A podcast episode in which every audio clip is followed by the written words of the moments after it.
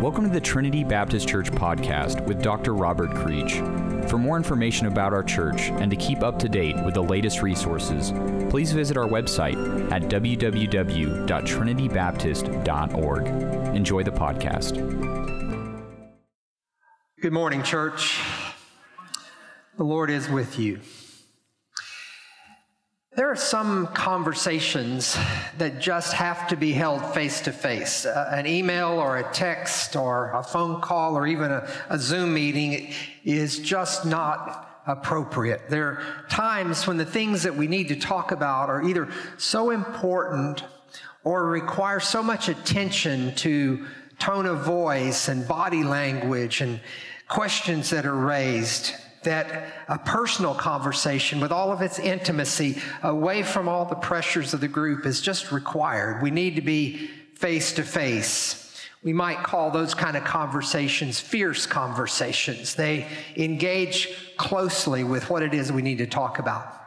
In the Gospel of John, Jesus often pulled away from the crowd to look people in the eye and to listen carefully to them and to hear their questions and respond to them, to answer from the heart, and to confront those issues that needed a deep and honest response from him. He did that frequently in John's Gospel.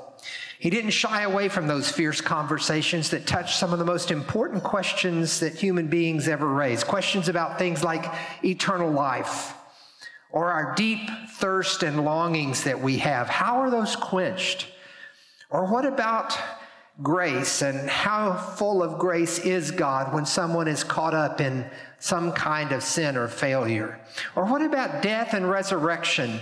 Or, or what about truth in a world like ours where lies dominate? Or what about when we fail deeply as followers of Jesus and need restoration? In the Gospel of John, Jesus engaged all of those conversations and more in these one on one, face to face moments of concern. One of the most important questions people brought to Jesus during the course of his ministry, and this is true not just in the Gospel of John, but in other Gospels as well. One of the most important questions they brought to him was the question about you're, you're talking about eternal life. You're talking about the kingdom of God. How do I enter into that? How do I experience it? How do I participate in the very thing you're offering? This thing called the kingdom, this thing called eternal life. In Mark's gospel, for example, there was a rich young man who came to Jesus and he asked, Good teacher, what must I do to inherit eternal life? If you looked at his resume, he had a lot of things going for him health and wealth and power and morality. But he was living with a conscious awareness that he still lacks something. And he came to Jesus to ask this question, and he and Jesus engaged in conversation. In the Gospel of Luke, there is a lawyer, an expert in the Jewish law, who comes to Jesus with all of his wisdom and knowledge and scholarship on his resume. And he asks Jesus the exact question. He says to him in Luke 10 25, Teacher, what must I do to inherit eternal life? None of the things on his resume had satisfied his heart, and he still needed an answer to that question. There must have been others who came to Jesus asking the same thing that these are just representative of, but uh, they wanted to know how do I how do I know this life from God that you're offering and talking about it? That was an ancient question but it's a contemporary question also. Human beings, for all of our advancements in science and knowledge and technology, have still not done a single thing to change the nature of the human heart.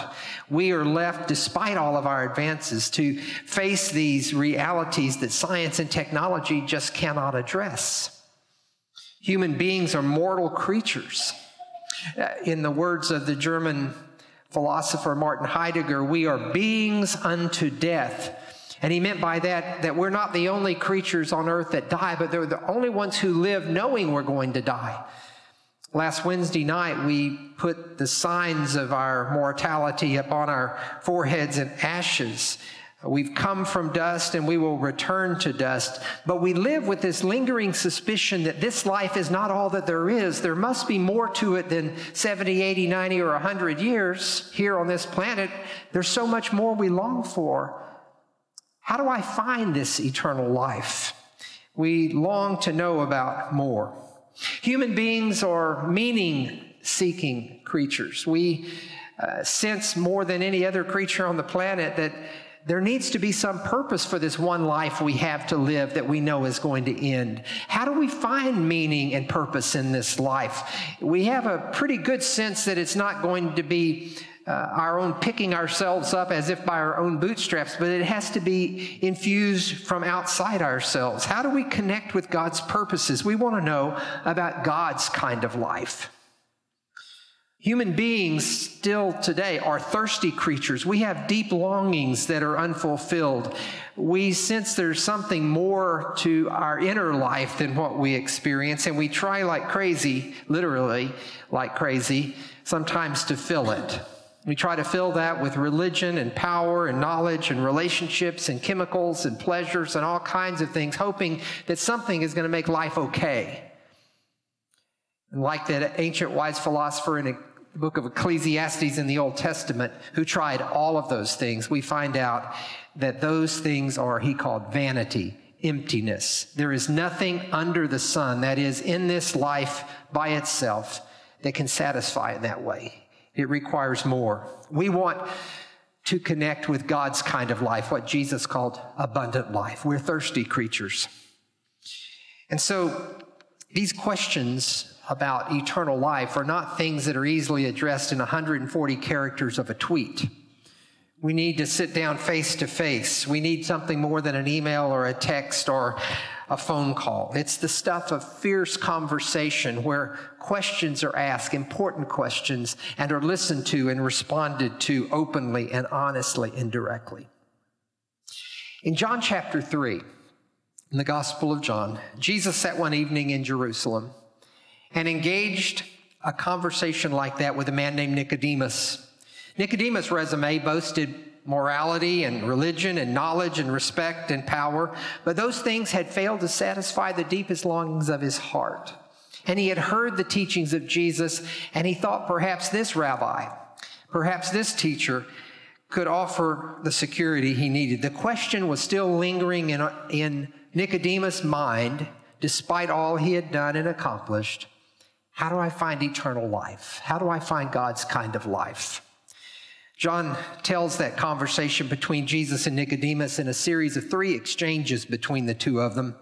In the first exchange, we meet Nicodemus and learn a bit about his life, and we hear Jesus' response to Nicodemus's veiled and so far unasked question. Now, there was a man of the Pharisees, John says, named Nicodemus, a leader of the Jews. He came to Jesus by night and said to him, Rabbi, we know that you are a teacher who has come from God. No one could do the signs you do apart from the presence of God. So meet Nicodemus. In the first two verses, you learn a lot about him. You learn, for example, that he's a religious man. He is a Jew.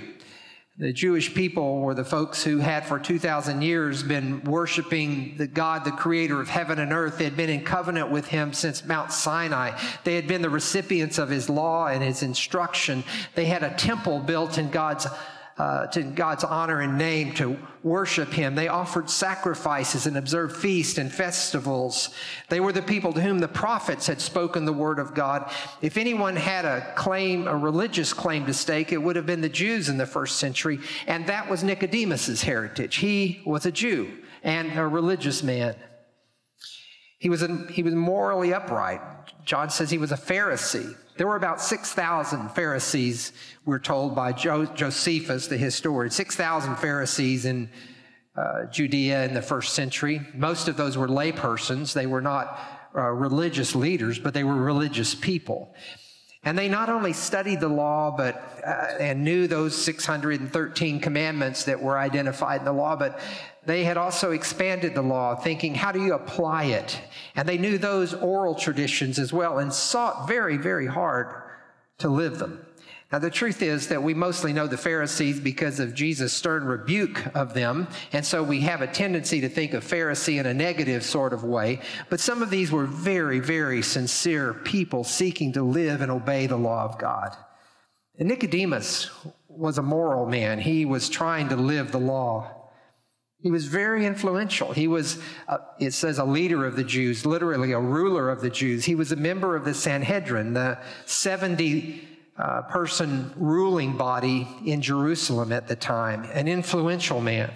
And he was a person of faith. You hear him there. He says, We know you have come from God. I believe in God. You've come from God. And I believe God is active and uh, involved in this world. No one could do the miracles, the signs you do, Jesus, unless God were with him. He believes in God. He believes in God's power and God's ability to act. And he has a deep respect for Jesus. He comes to Jesus not to accuse him or trick him. He comes and says, Rabbi, teacher, I, I respect you and I see God at work in your life. Now, for all of that, here's the point. With all of that on his resume, this man who was religious and moral and powerful and influential and who believed in God and God's activity still felt something empty inside. None of that doctrine or faith uh, or um, activity or religiosity had, had solved the inner heart problem for him. He felt something was missing, and he's come to Jesus with questions. He's come to Jesus for answers. Jesus hears the question in the heart of that Pharisee. Uh, the question hasn't been formulated that yet. I'm not sure Nicodemus knew how to formulate it yet, but Jesus heard it nevertheless in this conversation. How do I find eternal life? How do I find God's kind of life? How do I enter into this kingdom of God, this rule of God that you're offering? How do, how do I do it? The chapter verse divisions in the Gospels are helpful because we can find our way around and say chapter 3, verse 12 or whatever. But those were not in the original text. And sometimes they're placed in such a way that they interfere with a smooth reading of what's going on. I want to invite you to uh, back up a bit to chapter 2 of John, verse 23 and we'll read straight through to verse 1 of chapter 3. And I want you to hear the word plays there from this more literal translation. I was reading from the New Revised Standard, but this is the New American Standard here. Listen to the word play. Now, when he was in Jerusalem at the Passover during the feast, many believed in his name, observing his signs which he was doing. Jesus, on his part, was not entrusting himself to them for he knew all men, and because he did not need anyone to testify concerning man, for he himself knew what was in man. Now there was a man of the Pharisees named Nicodemus, a ruler of the Jews. This man came to Jesus by night. Uh, John is implying there that Jesus' capacity to sort of see through our facade, see past our mask, and see past it all. He knew what was in a man. And there came a man of the Pharisees who said, We know you're a teacher come from God. And Jesus responds to that statement with this puzzling word. Jesus says to him, Nicodemus, uh, you, truly I tell you, no one can see the kingdom of God, which you obviously want to see, unless they are born from above. And that seems like such a non sequitur. Jesus, Rabbi, we believe you're a teacher come from God. No one could do the miracles you do except God were with him. Truly I say to you, if you wish to see the kingdom of God, you, you must be born from above or born again. That seems like, but Jesus is seeing what's in the man. He knows what's driving his concern and what brought him there that night. And he just moves straight to the point. If you want to experience God's kingdom, it's going to take more than your religion or your knowledge or your power or your influence or your scholarship or your piety. Something else has to happen, Nicodemus. It has to happen within you. If you want to see the kingdom of God, you must, and that word must is means it's morally necessary. It's absolutely necessary. You must be born from above. Jesus offers Nicodemus this insight. Something internal has to happen in you, Nicodemus. It's not enough to have all this external piety and religion and knowledge. Something has to happen inside. You need a new beginning. You need a starting over place that originates from God. You need to be born from above or born again, as some translations have it. Jesus is playing with a word there. The Greek word is a word called, I don't like throwing Greek words into sermons, but sometimes in John it's just necessary. Okay. There's this Greek word, anothen, and it has several meanings, all of which are at work here. It can mean again, like a second time. Uh, so Jesus could be saying to him, You need to be born again. That's how Nicodemus understands it and misunderstands it. Or it could mean you need to be born from the beginning. That is, you need a radical do over. You need to start from scratch. All you've accomplished in your life has not taken you to that experience of God. You need a start over. You need a, a do over.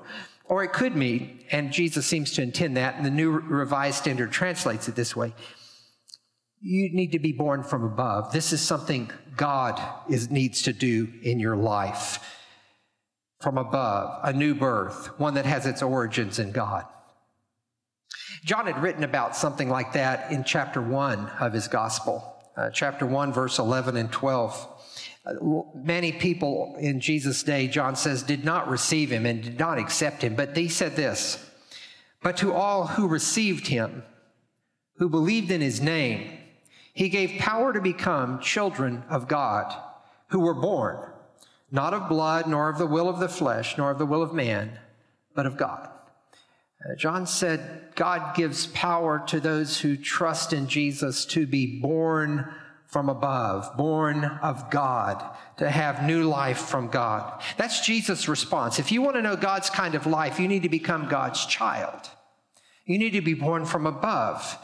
And using this expression, born from above, Jesus shifts the emphasis from all this religion and piety that Nicodemus brought to the, to the conversation to something that has to happen within a relationship with God. Become God's child. That's what you need, Nicodemus. And then the second exchange begins. Nicodemus opens this volley with a question. He says, And how can anyone be born after having grown old? Can I enter a second time into my mother's womb and be born? What are you talking about, Jesus? This doesn't make any sense at all to me. He understands Jesus literally, be born again. And everybody in the Gospel of John that understands Jesus literally misunderstands him. Because Jesus speaks with this language of metaphor that's very powerful. Nicodemus asked the question, how? If you read through the Gospel of John and look for the word how, you'll find most often it's on the lips of unbelievers. They just don't get how Jesus, the things Jesus is saying could possibly be true. How? How can a man be born when he is old? And Jesus answered, Very truly I tell you, no one can enter the kingdom of God without being born of water and of spirit. What is born of the flesh is flesh, and what is born of the spirit is spirit. Do not be astonished that I said to you, you, and that's a plural you, that's a y'all in Texas, you and all like you must be born from above. The wind blows where it chooses. You hear the sound of it, but you do not know where it comes from or where it's going. So is everyone who is born of the Spirit. Jesus tries to unpack this for Nicodemus. He said, you have to be born of water and of spirit. Being born of water probably refers to physical birth because that's where Jesus goes next. Everything that is born of the flesh is flesh, but you need spiritual birth, birth from above. That which is born of the spirit is spirit. I like to imagine about that time as maybe they're sitting on one of those flat rooftops at a spring evening in Jerusalem, that the wind picks up a little bit. And Je- Jesus says to Nicodemus, You feel the wind on your face? Yes. Where'd it come from? I don't know. Where's it going? I don't know. No. You can't see it, you can only experience it. And that's the way it is, Nicodemus, with everyone who is born of the Spirit, which is the same word in Greek as wind. You feel the wind and you feel the Spirit. You experience it. You can't see it. It's a spiritual birth, it's something that happens within you, but you can very well experience it and know that it's real. Nicodemus opens the third exchange with Jesus with that question again How? How can these things be? He asked. Jesus answered, Are you a teacher of Israel and yet you do not understand these things? Very truly, I tell you, we speak of what we know, and we testify to what we have seen, and you do not receive our testimony. If I've told you about earthly things and you do not believe, how can you believe if I tell you about heavenly things? No one has ascended into heaven except the one who descended from heaven, the Son of Man. And just as Moses lifted up the serpent in the wilderness, so must the Son of Man be lifted up, that whoever believes in him may have eternal life.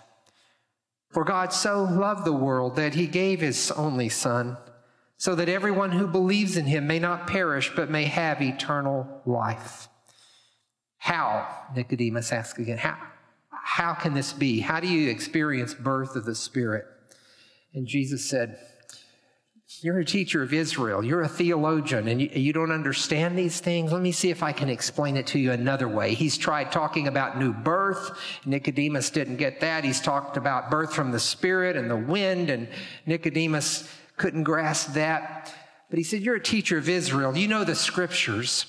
It's like this. Remember that story in Numbers chapter 21 where the people of Israel were in disobedience to God and these poisonous snakes were around and they were venomous snakes. They'd been biting the people and people were dying. And God gave Moses an instruction how to save the people from that poison. He fashioned a, a bronze serpent and put it up on a staff and held it up. He lifted up the serpent in the wilderness. And they were told that whoever looked to the serpent, to the symbol of God's healing, would, would be saved, would be healed from their, their snake bites. Remember that, Nicodemus? Nicodemus said, Yes, I remember that story. He said, Well, in the same way, the Son of Man, talking about himself, is going to be lifted up so that whoever believes in him will not perish, but have eternal life. And, and this is an act of God's love. God so loved the world, Nicodemus, that he gave his only son so that whoever believed in him would not perish, but have eternal life. God's love is what we respond to. We do it by faith, by believing in the one that he sent, by putting your trust in me, like a serpent lifted up in the wilderness. And when that happens, Nicodemus, God does something inside a person's life that is like new birth. It is a work of the Spirit. You can't see it, you can't touch it, but you can experience it. And you have eternal life, the thing you're looking for, this new life from God. What exactly is eternal life? Well, later in the Gospel of John, chapter 17, Jesus is praying and he says these important words. Listen to these. These are powerful. Jesus is praying. He says, Father, the hour has come. Glorify your Son so that the Son may glorify you.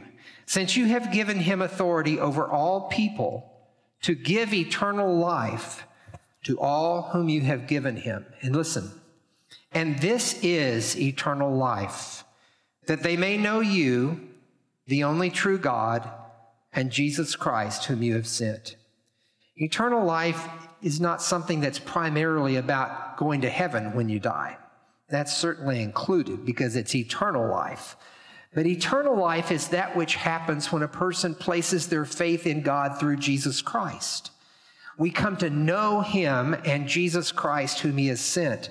It is a relationship that characterizes eternal life. Eternal life is not a commodity that God bestows upon us when we say a prayer Eternal life is a relationship that God establishes with us when we put our trust in Jesus. We are born again. We become a child of God. The relationship is established. And since it is a relationship with the eternal God, not even death can overcome it. It is eternal life because it is God's kind of life. It is a quality of life that Jesus called abundant life. Death can't overcome it. We experience it here in this world as we grow to know and love God in relationship here and now. And we enter into it by looking to Him in faith and trusting Him alone.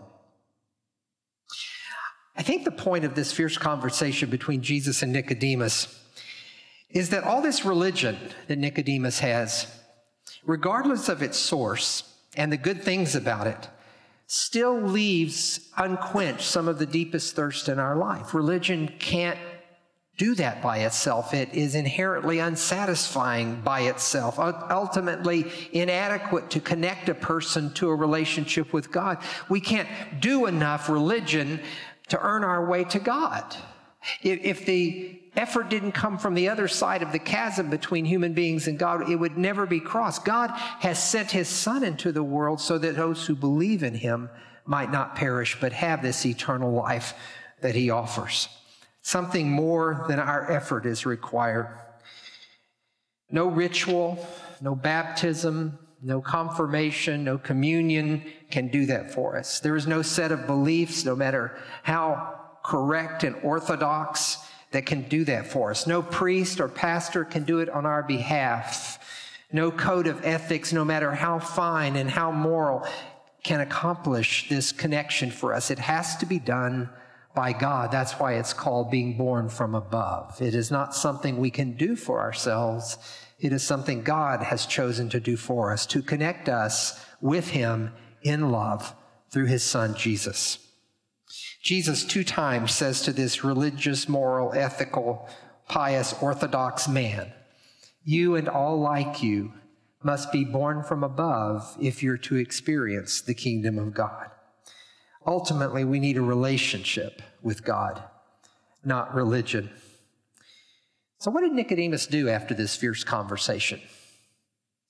Sarah hinted at it in her prayer. There's more to Nicodemus in this story in the Gospel of John. He came to Jesus this day, Jesus, the light of the world. He came to him out of the night, John says, from the darkness to the light.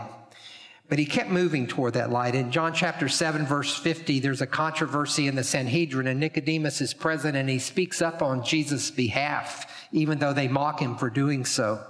He takes a public stand for him. In chapter 19, verse 39, it is Nicodemus who assists a man named Joseph of Arimathea who's going to loan his tomb to the crucified Jesus. Nicodemus assists Joseph of Arimathea in anointing Jesus' body and preparing it for burial. He does that publicly. We have reason to believe he became a follower of Jesus, moved from darkness to light, found that new birth from above that Jesus had offered him. I think the obvious question to ask after you spend some time overhearing, listening in to this fierce conversation is simply the question Have I been born again?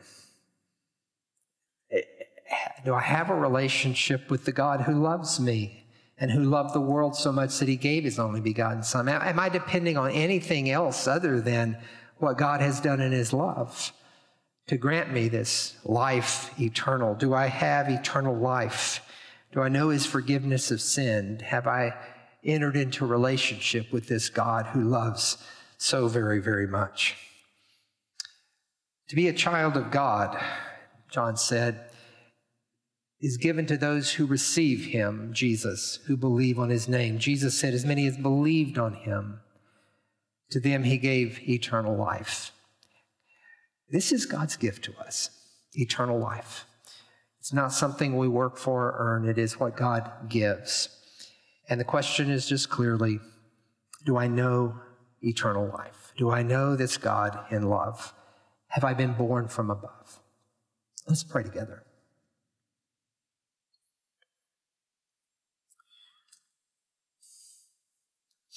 In a moment, we are going to say a prayer, and after that, we'll sing a song about God's wondrous love. And while the song is being sung, and we'll be standing at that time, there's an invitation that is open to each one of us. It's an invitation to respond to what God might be saying to your own heart as you listen in to Jesus and Nicodemus. Have you ever come to that place in your life where you have said yes to Jesus, believed in him, trusted him, and him alone to give you this relationship with God? Have you experienced what it means to be born from above? Had God's Spirit work in your life and a relationship with God established as you trusted in Jesus Christ? If you've never come to that place where you've decided to follow Christ and to trust Him, if you, and you would like to talk with someone about that important decision, you have some options. One thing you could do is just step out into the one of these aisles near where you're seated and come forward while we're singing. I'll be here at the front. There'll be other pastors, and just say, "I, I want to follow Jesus. I want to decide to be His disciple. I want eternal life." And we can talk about that right here and now.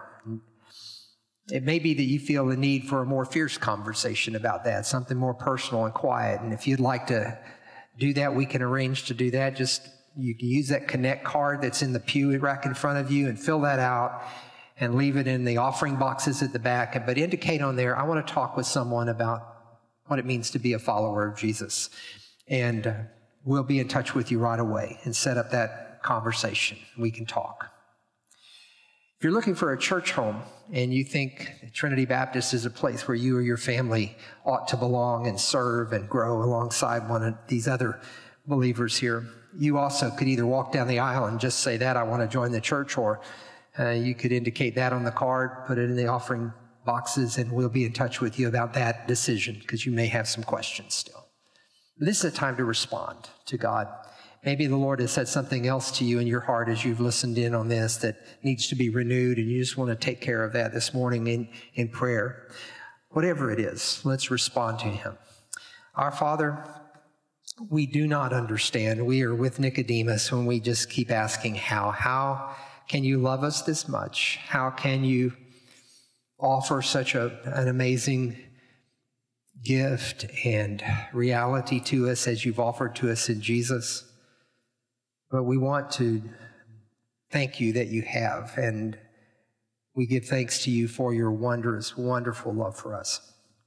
We pray for those who are considering what it would mean for them to become your followers as well, that you would work in their heart and life and draw them to yourself.